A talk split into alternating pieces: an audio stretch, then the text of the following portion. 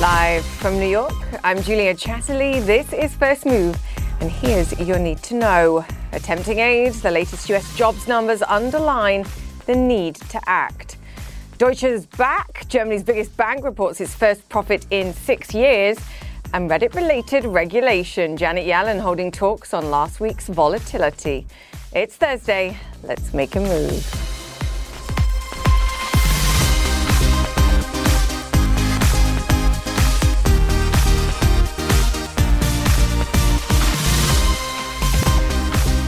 Welcome to all, all our first movers around the globe. Great to be with you. What a week it's been already, filled with science, stimulus, and big tech succession, and of course, the spectacle of speculation. I'm shocked I didn't stumble. Former TD Ameritrade CEO Joe Moglia joins us later with his thoughts on the Reddit revolt and how potent this force could be in financial markets in the future. It's a question Treasury Secretary Janet Yellen will be asking today when she meets a host of US regulators to discuss the recent volatility. A bit late, though, to the GameStop game, perhaps. The big Reddit names have slid from spectacular to, well, snoozy by comparison. GameStop and cinema chain AMC are relatively flat pre market. I love it when we're calling 1.7 and at 2.1% relatively flat. Wall Street says uh, volatility has also tumbled after last week's Reddit induced spike. The VIX volatility index, giving back pretty much the 60% gains plus that we saw in last week's trading sessions, too. Global markets calmer as well. US futures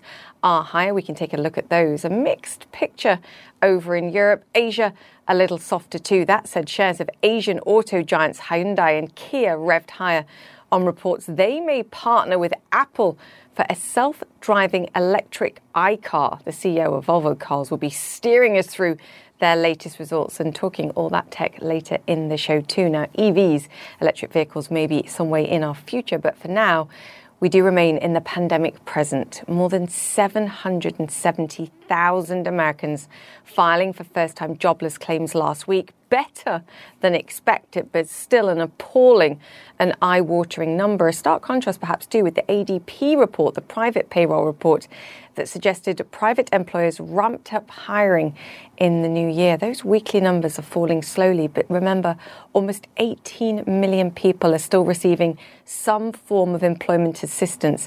Let's get to the drivers because Christine Romans joins me now. Christine, it's fascinating. You know, I've been looking at social media, and some people are saying that the data today suggests a level of resilience for the US economy, and how you can use the word resilience quite frankly, thank goodness if that's what you think resilience is when 18 million people yeah. are still getting some form of assistance. And that's you know, the I bottom mean, line. Absolutely. I mean, there's there's the level of change, and then there's just the overall level here, and the level here week after week is so high.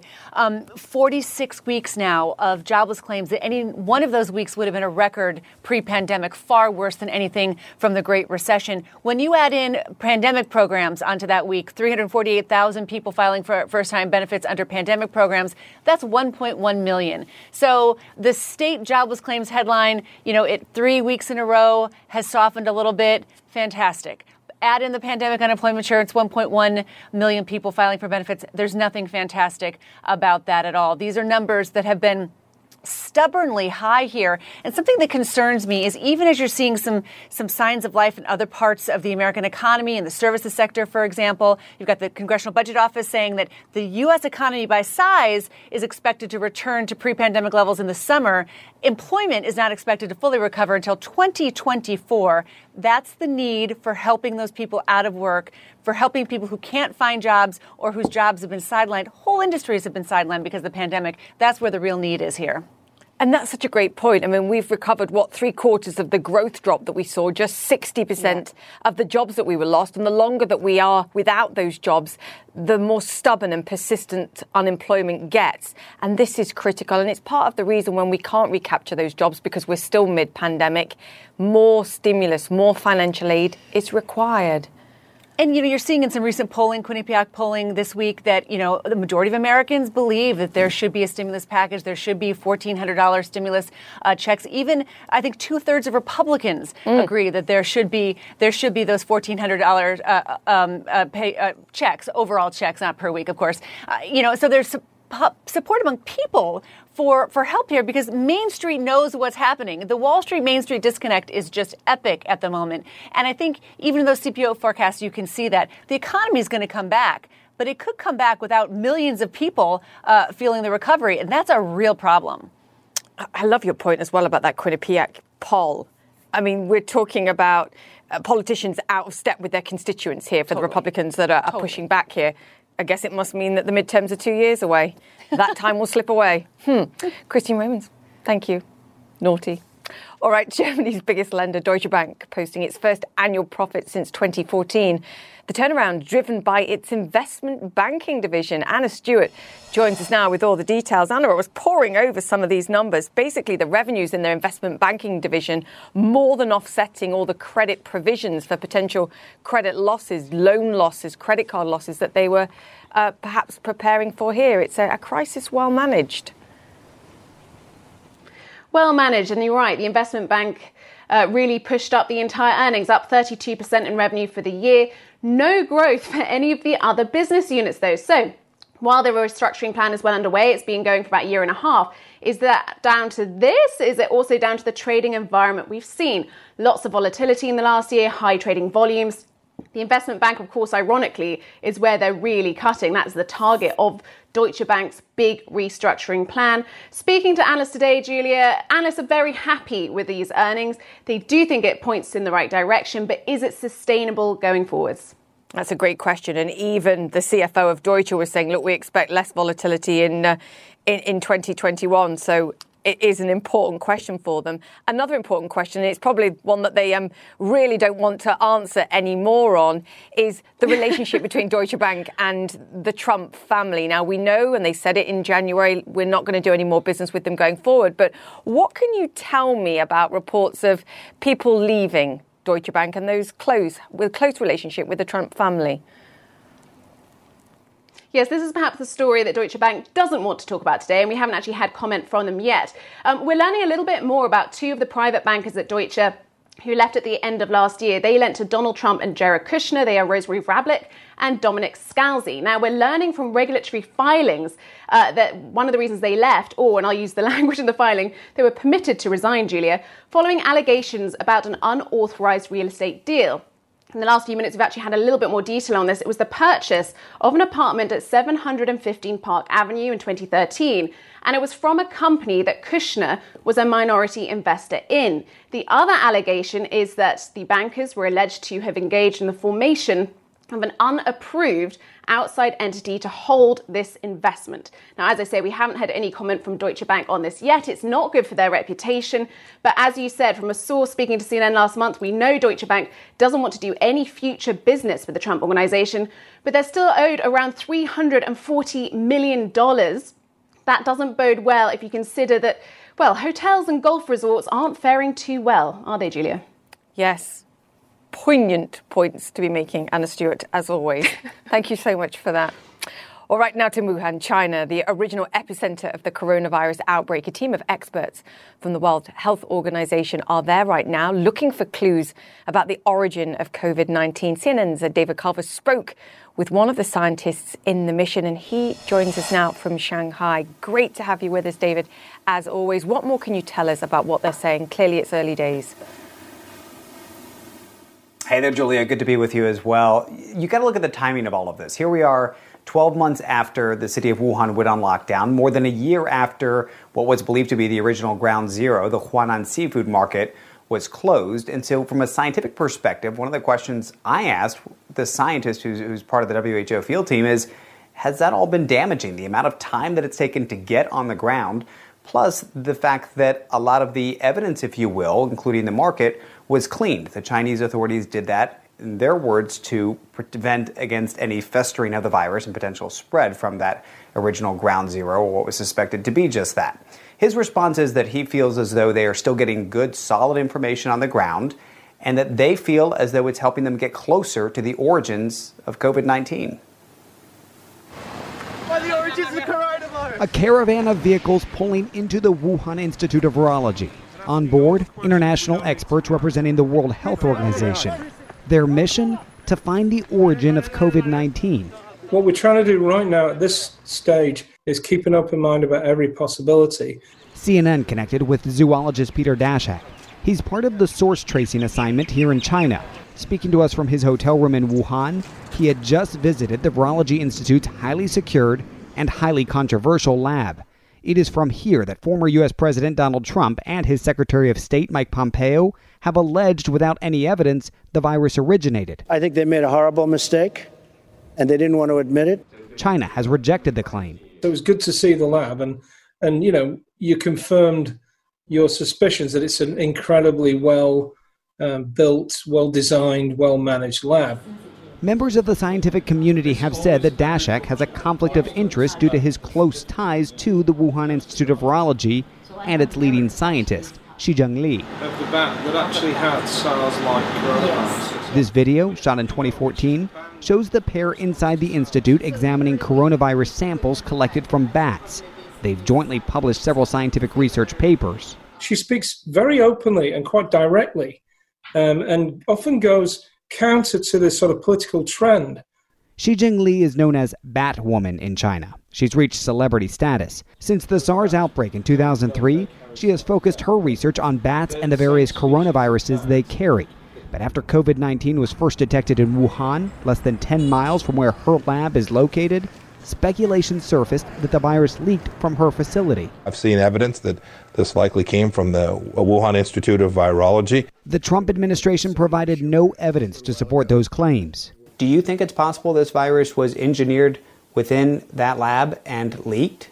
There's no evidence of that at all. But it is something that we talked about with people at the Wuhan lab and got really honest and frank and, and uh, good, informative answers to um, uh, because they themselves uh, brought this up.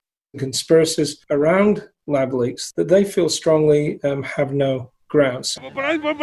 Swarmed by media throughout their site visits, the WHO field team also inspected the hospitals where the early COVID 19 patients were treated, along with the now infamous Huanan seafood market. This place had a lot of attention over the past 12 months paid to it. There was a lot of concern that perhaps the virus was still festering in spots. So the Chinese authorities essentially wiped it clean. Daszak and other experts agree it is most likely that the virus originated from wildlife. Though, without ruling it out, he stops short of concluding it started in the market or even in Wuhan. CNN obtained these images from December 2019. They show a variety of caged creatures inside the now shuttered seafood market. We're still piecing together the evidence. So we're looking at the animal evidence, you know, what was sold in the market? Where did it come from? Um, what types of, of animals are they the ones that could carry coronaviruses? China's state media has also suggested, without evidence, the virus might have been imported into the city on frozen foods, a claim leading health experts have dismissed as completely groundless. But it is an origin theory Daszak is not ruling out. The team's field study expected to continue into next week. Julia, one of the questions I asked Daszak was about the access because we've been on government trips here where essentially they say, look this way, don't look that way. And I said, how free flowing is it? And, and how much structure has been put in place by the Chinese versus the WHO asking for an agenda to be set? He says, prior to this visit, the WHO experts put forth the things that they wanted to see, the information they wanted access to, and he said the Chinese have come up with an agenda that aligns exactly along with that. He says this is not a rogue trip, so they can't just go off to different places that they want to. However, he says that people are being candid with him, that there's transparency. Of course, we need to point out this is one expert. There are some 13 more who may have very different opinions and different experiences after this is all said and done. Yeah, vital questions to be asked, David, over transparency, and also to your first point, which was critical as well. What can you achieve one year later? Um, fantastic work as always, David right. Culver. Thank you. All right, let me bring you up to speed now with some of the other stories making headlines around the world. Myanmar's ruling generals are restricting access to Facebook and other social media, tightening their grip after seizing power in a coup. Multiple reports say police have filed charges against Aung San Suu Kyi, accusing her of illegally importing walkie talkies. She's being detained until at least February 15th. A Tokyo Olympics organising official is apologising for sexist remarks suggesting that women talk too much. Yoshiro Mori reportedly said he was concerned board meetings would go on too long when asked about increasing the number of female members. Mori said he was sorry to the people he made feel unpleasant. Hmm. Still to come on First Move, the retail investor revolution, the former CEO of TD Ameritrade on the movement behind the GameStop rally. And as nations scramble for COVID vaccines, the Serum Institute of India says it will provide more than a billion doses for UNICEF. That's all coming up on the show. Stay with us.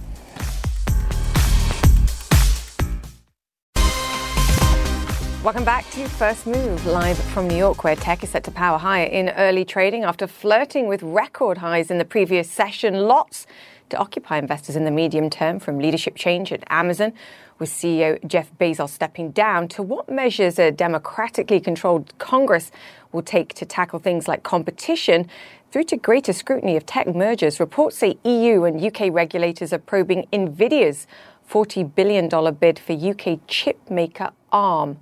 All this as US regulators meet today to discuss last week's volatility, the rise and fall of stocks like GameStop and AMC, and the role of brokers like Robinhood and others. Joining us now is Joe Moglia. He's former CEO at online broker TD Ameritrade. Joe, great to have you with us. You know, financial markets morning, go through phases. Good morning financial markets go through phases, transformations, shift, new customer groups. How potent and important, whether you're a regulator, a broker, or a financial market player, is this new wave of socially media, social media connected yeah. investors? Well, well, number one, I mean, it's very, very important. But the reality is, we've had uh, individuals, you know, buying and selling stock on the internet since the 1990s, and right. the enthusiasm for that has just has just grown and grown and grown. I think what uh, barstools have done or what uh, Wall Street uh, chats have done uh, has has been able to, in effect, aggregate the enthusiasm of the individual investor, specifically the day trader, to get involved with a very specific trade, which is what they did the other day, which had a tremendous impact in terms of what's going on. So now it's an important part of the market, but as you said, there's so many different parts of the market. It's just one part of it they've been able to aggregate important word and a choice of a, choice of word selection yeah. there their views on what to do or what not to do at the same time we've seen zero commission access to right. the market and we call this the democratization of of finance access yeah. to financial markets and to financial products is one thing and I, I agree that's been democratized in a way what necessarily hasn't been is education about how to invest who else is out there? What's legal and what isn't? You know, number one, I could not agree more. I think you've got to look at it along, along the lines of basically the three types of traders. You've got the long term investor that is has, has, a much longer holding period. They need to have a d- disciplined, sophisticated, well thought out strategy. Places like Schwab are really focused on that. Then you've got the active trader, people that you know may very well have a long term strategy as well, but they're also going to be involved with buying and selling stocks over time. Like Ameritrade was really good at that. That's part of the reason why Schwab and Ameritrade came together. Then you have the day trader. That's really the phenomenon that we're talking about right right now. That Robinhood would would would uh, make sure they're paying attention to. If you've got serious active traders and you've got serious long term investors, you have to have education for them. You have to. With regard to the day trader, frankly, you have to have education for them, and I don't think it exists yet, Julia. So the issue with the trade the other day wasn't what happened with the trade, but when uh, when trading halted, when the market started to turn around and uh, GameStop started to come back off. If, if those day traders were aware of that ahead of time, they would have done a much better job of protecting themselves. So, education associated with a trade like that what happens when it turns around? What's the real impact of the leverage? What's actually going behind the scenes with regards to the to clearing? And therefore, if you understand that, you recognize if there's a lot of volatility, trading might, might be halted in a particular stop. I could not agree more. Education for the day trader is critical. I'm not positive that they're getting that now. What about education for the brokers and how they behave as well, and the information and the communication that they provide? I mean, you as a, an expert leading one of these firms in the past, do you look at what Robinhood did and the way that they communicated what they did, and perhaps the way they communicated before this volatility happened? And I appreciate they're a relatively new company. Do you think they messed up here too? I wouldn't go as far as saying that they, they messed up. I think because they're relatively new company, something like this hasn't happened to them before. They've also been self only self clearing for you know the last couple of years, and that's a pretty delicate business with a lot of risk, with with, with a, a lot of technology and a lot of regulations around it. So I think I think in terms of Robinhood's model, when they want to uh, when when they, they want to cater in effect to the day trader, they encourage that type of activity. Their next step is to then approach the day trader, their client base, with the level of understanding and education that we just referenced. That's one of the next things they have to do. Now, places like Ameritrade, uh, Schwab, E Trade, uh, and then the larger the larger broker brokerage firms, Morgan Stanley, J.P. Morgan, they all do that. They provide that education. But for the day trader, that's not quite there yet. Do the regulators need to play a role in this, Joe? Or does it come down to an individual investor to say, you know, I'm going to choose where I go here in order to perhaps get better educated and be communicated with yeah. in, a, in a different way? Well, Julia, the, the, the individual investor certainly has the right to make those decisions. They right. are free to make those decisions. With regard to regulator, first of all, anytime you have something significant like this happens, there's going to be some sort of investigation behind the scenes. Scenes, was there anything that should not that should not have been taking place that did take take place? They'll do that. But in terms of what they can do right now, um, uh, uh, Janet Yellen is actually meeting with heads of regulatory agencies today to talk about that very topic. So, so, so uh, she probably heard that from you.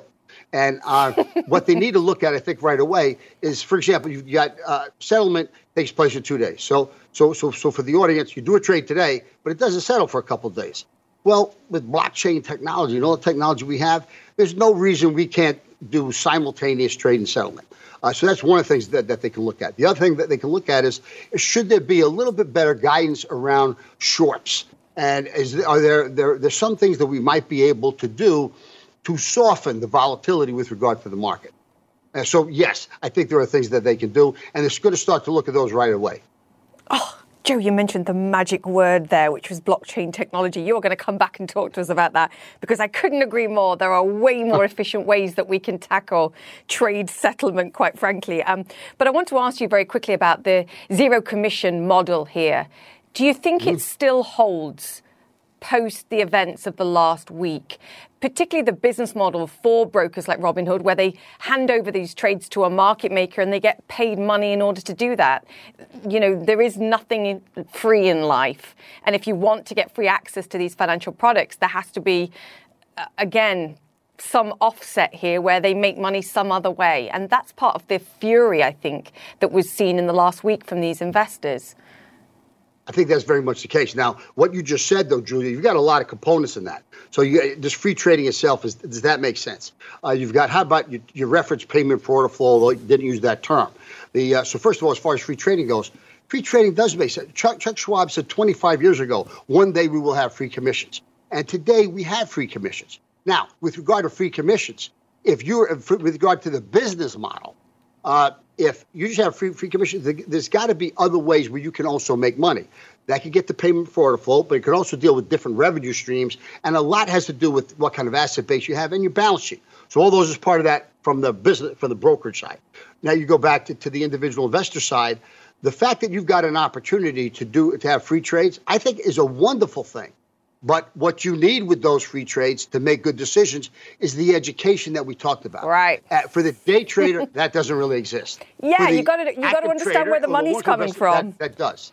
Yeah, you got to understand who's you've got to understand who's paying the bill for your free access to uh, financial products. I guess you're right. We've gone full circle, and it's about people well, understanding. Well, no, the individual investor, they're not. They're getting it for free, and we can Precisely. talk about that if you want to. So you're talking about payment for it. they are definitely getting it for free. The argument there is the payment for order flow thing. Oh well, you actually you're giving away some of your money because the market makers are are, are giving the brokerage firm some money. Uh, do we have a minute to put this in perspective?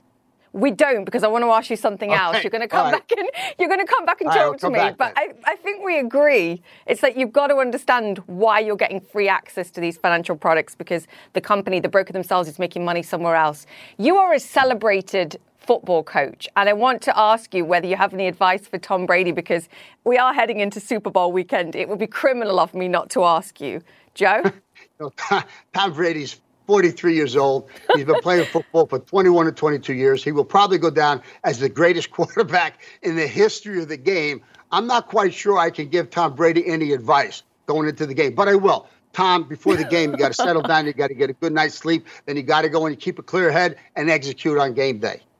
Awesome. The coach always That'll gets help. the last word. push him over the now I'm going to bet on Tampa Bay.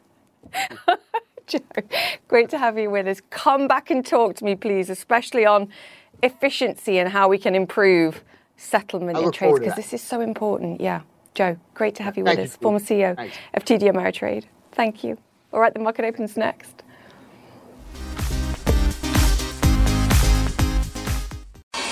Welcome back to First Move. The opening bell has sounded on Wall Street, and we've got a higher open across the board for US stocks. US initial jobless claims remain highly elevated, however, with more than 770,000 people filing last week for first time claims ahead of tomorrow's all important jobs report. It's nothing we don't already know. eBay helping give tech a boost. Shares of the online retailer are rallying after strong Q4 numbers, up more than 11% so far in the session. Strong earnings helped propel Google parent company Alphabet to record highs yesterday, too. Wow, look at that chart. All right, the Serum Institute of India is the world's biggest manufacturer of vaccines, and that's the sort of scale that's required. In its latest supply deal, 1.1 billion COVID 19 vaccine doses for UNICEF to protect people in the world's poorest countries. The Serum Institute will act as manufacturer for the AstraZeneca and Novavax designed vaccines, which UNICEF will get at a cost of around $3 a dose. I'm very excited to say uh, joining us now is Adar Poonawalla. He's the CEO and the Executive Director of the Serum Institute of India. Brilliant to have you on the show once again. That is a huge deal. Give us a sense of scale and how you're managing to do it with such a low price. Uh, nice to be with you uh, again, Julia. You know, um, we've been making a billion and a half doses a year anyway, every year, as our normal business and, and vaccine supply to Africa, South America, and so many other nations. So when we had to rejig capacity and future sacrifices were made for new product launches, that's how we were able to rejig our capacities in a very short amount of time, um, you know, to make these vaccines. And we also took a lot of risk and started stockpiling the product ahead of time before the license was granted. And when we made that bet, we didn't know if Novavax, the AZ Oxford product, anything would work. And that's why we have so many doses right now in stock that we can, you know, help out a lot of nations with. I mean, you guys were organized. This is what you do. I, I want to get your wisdom and your perspective on why there is such a scramble going on at this moment for, for vaccines beyond what was already expected? I mean, I, I, want to ask you about Europe, but I just first want to start by asking why are we in the position globally that we're in? So, two, two or three reasons. Um, firstly, vaccine manufacturing is extremely complicated. I think a lot of people underestimated that.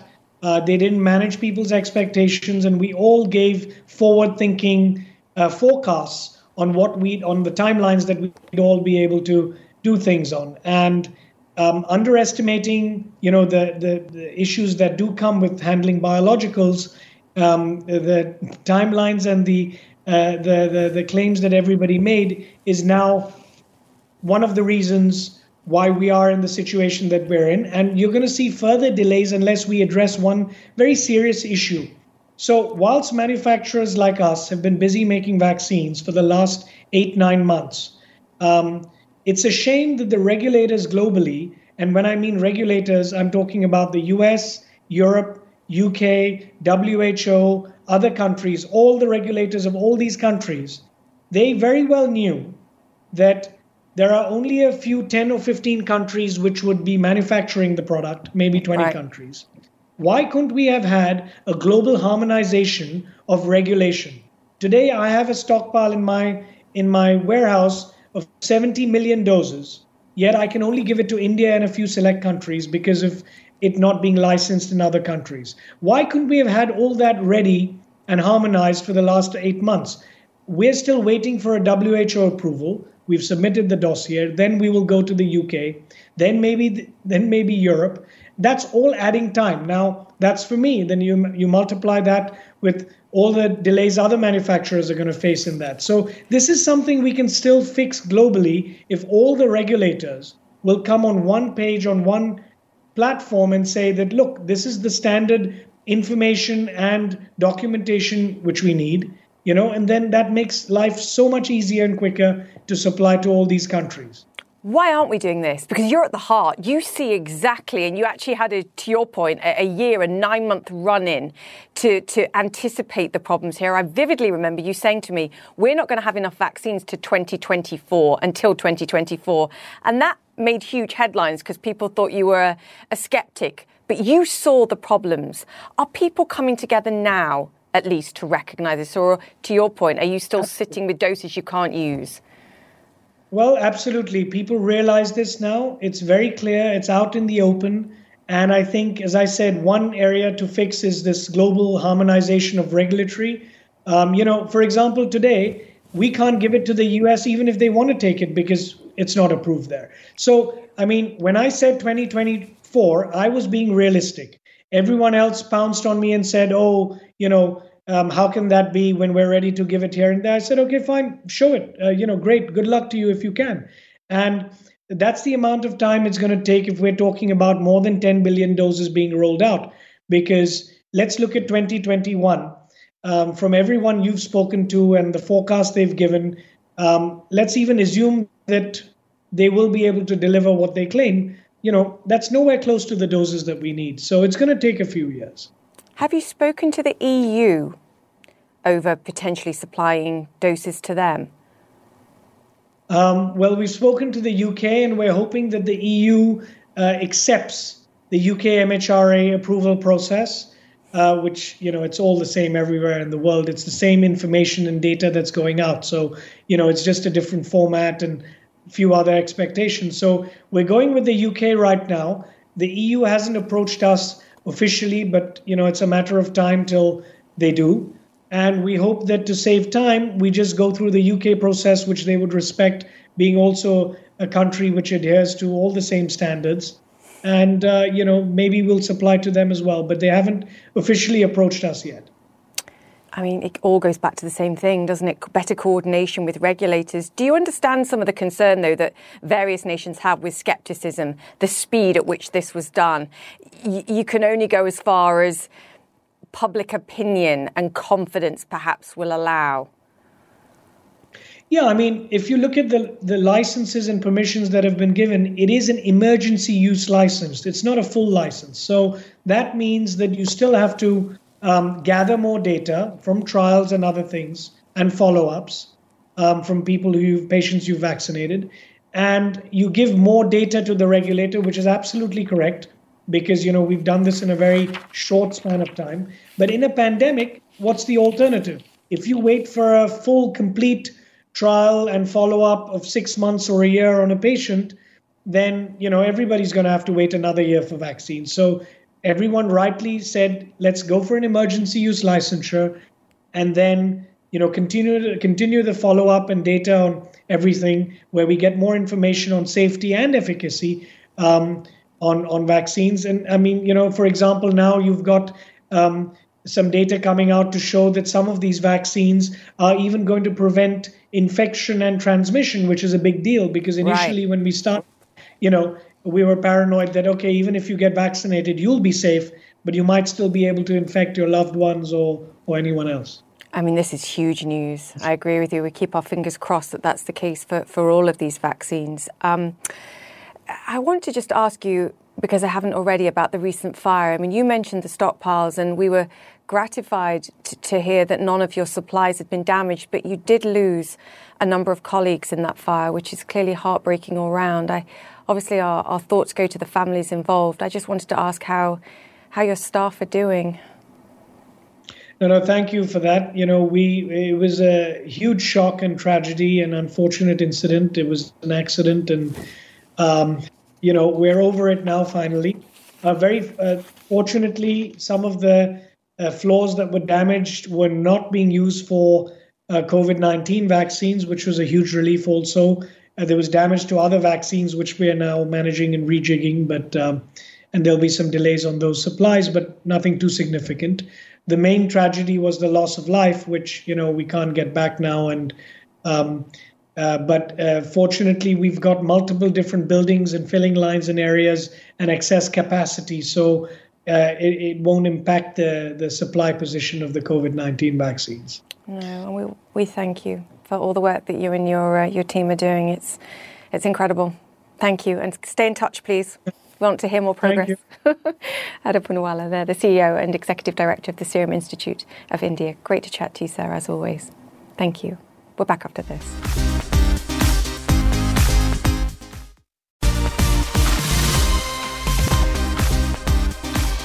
Welcome back to First Move. Volvo Cars smashing sales records thanks mostly to China, the company where its parent company Geely is based. It was Volvo's best ever second half of the year for profits and sales. And in China, sales soared over 90% in January year on year. That more than compensated for losses from earlier shutdowns. More on that shortly. For now, more than 8,000 people in 10 of Japan's prefectures are waiting for a bed in a COVID hospital or isolation facility. It shows how Japan's healthcare system is straining under the surge of infection. CNN's Selena Wang reports. When Sue became sick with COVID 19, she felt helpless. A single mother of two, she said she had no option but to isolate herself in this tiny room. Her kids, aged three and six, slept alone in this living room for nearly two weeks. Sue, who asked not to be identified by her real name because the stigma of COVID 19 still carries in Japan, says that since she has asthma and chronic bronchitis, her symptoms could suddenly turn worse. I wondered if I would wake up tomorrow.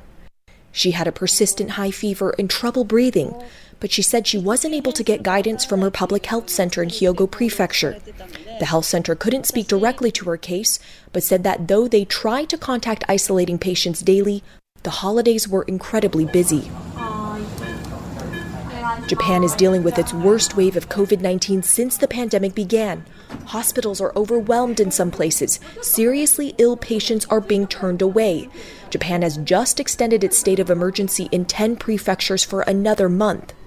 Sue says she was unable to find anyone to take care of her children. Thankfully, Sue recovered, but not without emotional scars. I felt like I was abandoning my children. I was feeling sick in terrible condition, but I felt more pain leaving my children alone. More than 8,000 people across 10 prefectures who have tested positive for COVID are waiting for a hospital bed or space at an isolation center. That means more people are dying at home from COVID. Is it unthinkable that in Japan, a country with national health insurance, that so many people are waiting to get into a hospital? Tens of thousands of people with COVID 19 had to stay home and they cannot have access to a healthcare system. They can't be hospitalized and they can't even see doctors. And that's a very harsh reality. Cases in Japan have more than doubled in the past two months to more than 390,000 cases. Prime Minister Yoshihide Suga even made a rare apology for the country's inability to provide the necessary care. What exactly went wrong in Japan's response to the pandemic? We didn't prepare the, the healthcare systems for infections, and this is the result of it. Dr. Hideo Maeda is the head of a public health center in Kita Ward. His staff members have quadrupled to 40 since the pandemic started, but it's still not enough. The calls are non-stop. In his ward alone, every day dozens of patients are waiting for hospital space. Many staff members are working every day until midnight, on weekends and holidays. We're exhausted and overwhelmed with stress. Yet Japanese officials insist that the Tokyo Olympic Games will still be held this summer. Sue says she still has some lingering symptoms from COVID, but she's just thankful to be able to hold her children again. When her isolation ended, the first thing they said to her was, Ma, please hug me. Selena Wang, CNN, Tokyo. Oh. More after this. Stay with us.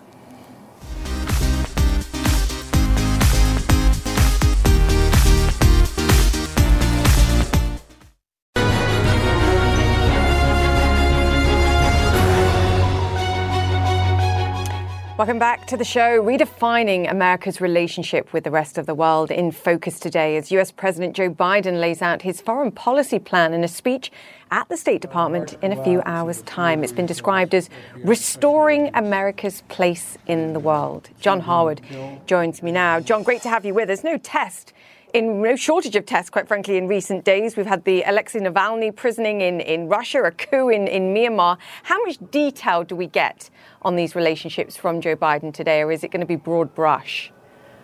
I think it's likely to be broad brush, uh, Julia. I think the uh, emphasis of Joe Biden and uh, Tony Blinken, his new Secretary of State, is going to be restoring, as you said, America's place in the world. But the way to do that, uh, in Joe Biden's view, is by restoring America's alliances, using multilateral approaches to solve problems. So, uh, where Donald Trump uh, called into question the U.S. commitment to NATO and the, its uh, willingness to follow through on its Article 5 commitments to defend member nations, Joe Biden's going to emphasize the importance of NATO. Uh, NATO is a uh, means of confronting uh, Vladimir Putin for his behavior. Um, the same is true with respect to China, for example. Uh, uh, Donald Trump withdrew from the Trans Pacific Partnership, which was a way in which the United States and Western allies were going to try to constrain uh, China's behavior and uh, compete with China economically. Uh, Joe Biden has not rejoined that partnership, but he is going to try to revive those uh, alliances. And the test, of course, is going to be the results. Mm. Does the approach by Joe Biden have greater success in changing China's behavior than Donald Trump's. Uh, that that is going to be a results test that we'll see uh, over time. Same is true with respect to uh, Russia and Vladimir Putin. What do you think the top priority is for him, John? We have no end of issues to deal with on the domestic front. What has to be the top priority internationally beyond all the things he has to focus on at home? Well, I think long term, uh, it's going to be the United States' relationship uh, with China. Its competition mm. with China economically, uh, America's desire uh, not to cede a power to uh, China in the Pacific region. Remember, uh, President Obama emphasized what he called the pivot to Asia.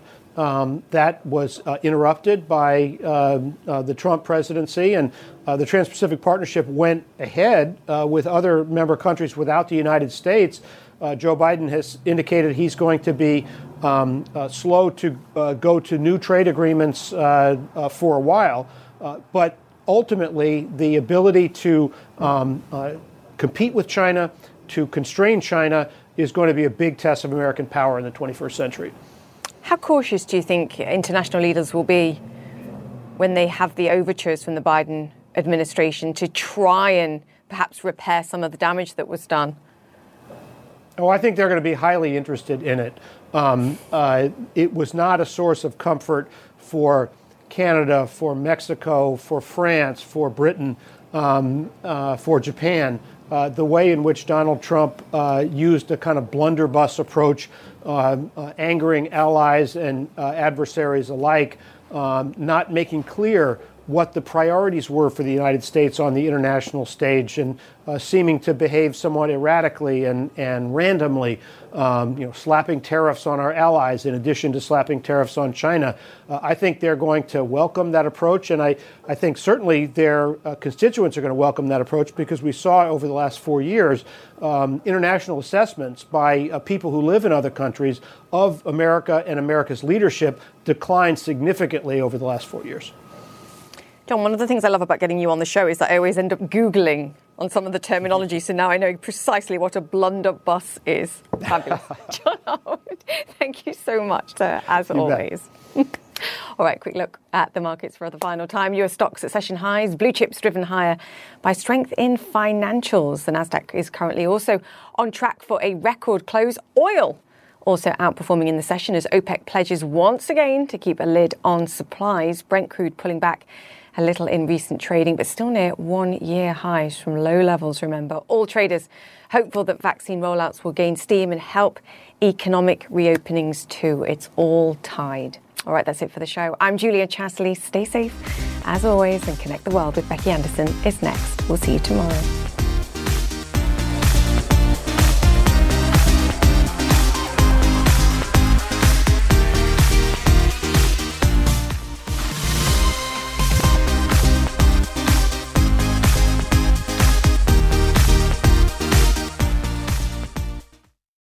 Quality sleep is essential, and that's why the Sleep Number Smart Bed is designed for your ever evolving sleep needs. So you can choose what's right for you whenever you like. Need a bed that's firmer or softer on either side? Helps you sleep at a comfortable temperature, quiets their snores. Sleep Number does that. Sleep better together. JD Power ranks Sleep Number number 1 in customer satisfaction with mattresses purchased in-store. And now, save 50% on Sleep Number limited edition smart beds for a limited time. For JD Power 2023 award information, visit jdpower.com/awards. Only at Sleep Number stores or sleepnumber.com.